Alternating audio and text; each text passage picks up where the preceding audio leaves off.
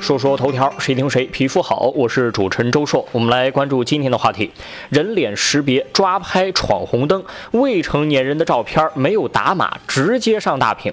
二十五号，在太原一个路口的红绿灯下面设置了屏幕，曝光闯红灯的行人。除了成年人之外，未成年人的照片也没有打码，直接展示在屏幕上。太原交警表示，未成年人和成年人是一样的，只要违法闯红灯，就会被曝光展示一个星期左右。看看网友，我们没法做朋友说没毛病啊，发生意外的时候还分年龄吗？龙龙说没毛病，自己生命都不珍惜，凭什么别人要顾及他们隐私呢？这是典型的强盗逻辑。自己生命不珍惜是自己的事情，你侵犯别人隐私权是违法行为，是你的主动行为。类比来看，就好比我自杀，我不违法犯罪，对吧？我想不想活，我自己说了算。但是我说我不想活了，然后你把我给杀了，那就不行，有协议也不行，你就是侵犯我的生命权，是故意杀人，就是这个道理。看到评论下面一水儿的同意同意同意，我突然感到有点害怕。如果这只是发泄情绪还好，就怕大家真的都是这么想的。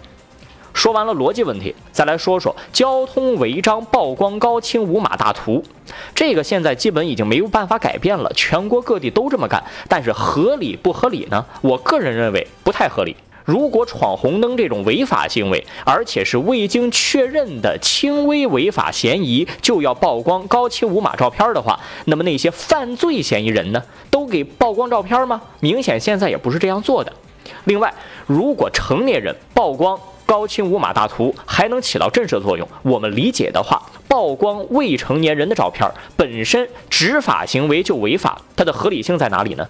看法律规定，《中华人民共和国未成年人保护法》第三十九条，任何组织或者个人不得披露未成年人的个人隐私。《未成年人保护法》第五十八条，对未成年人犯罪案件、新闻报道、影视节目、公开出版物、网络等，不得披露该未成年人的姓名、住所、照片、图像以及可能推断出该未成年人的资料。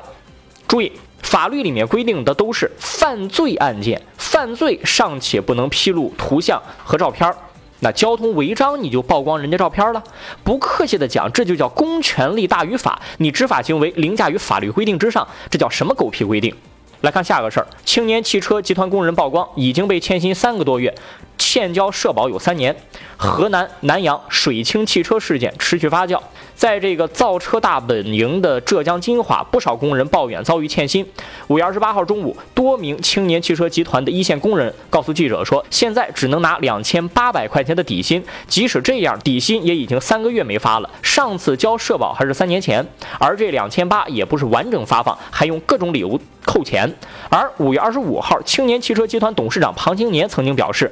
为了搞研发，我们勒紧裤腰带，五个月没发工资，说的还很自豪。第一次听把欠薪不要脸说的这么清新脱俗的人，这叫慷他人之慨。你勒裤腰带勒自己的呀，把房子车子变卖了去搞科研才叫本事，叫真汉子。你克扣员工工资怎么想的呢？说说头条，谁听谁皮肤好。我是主持人周硕，下期节目咱们接着说。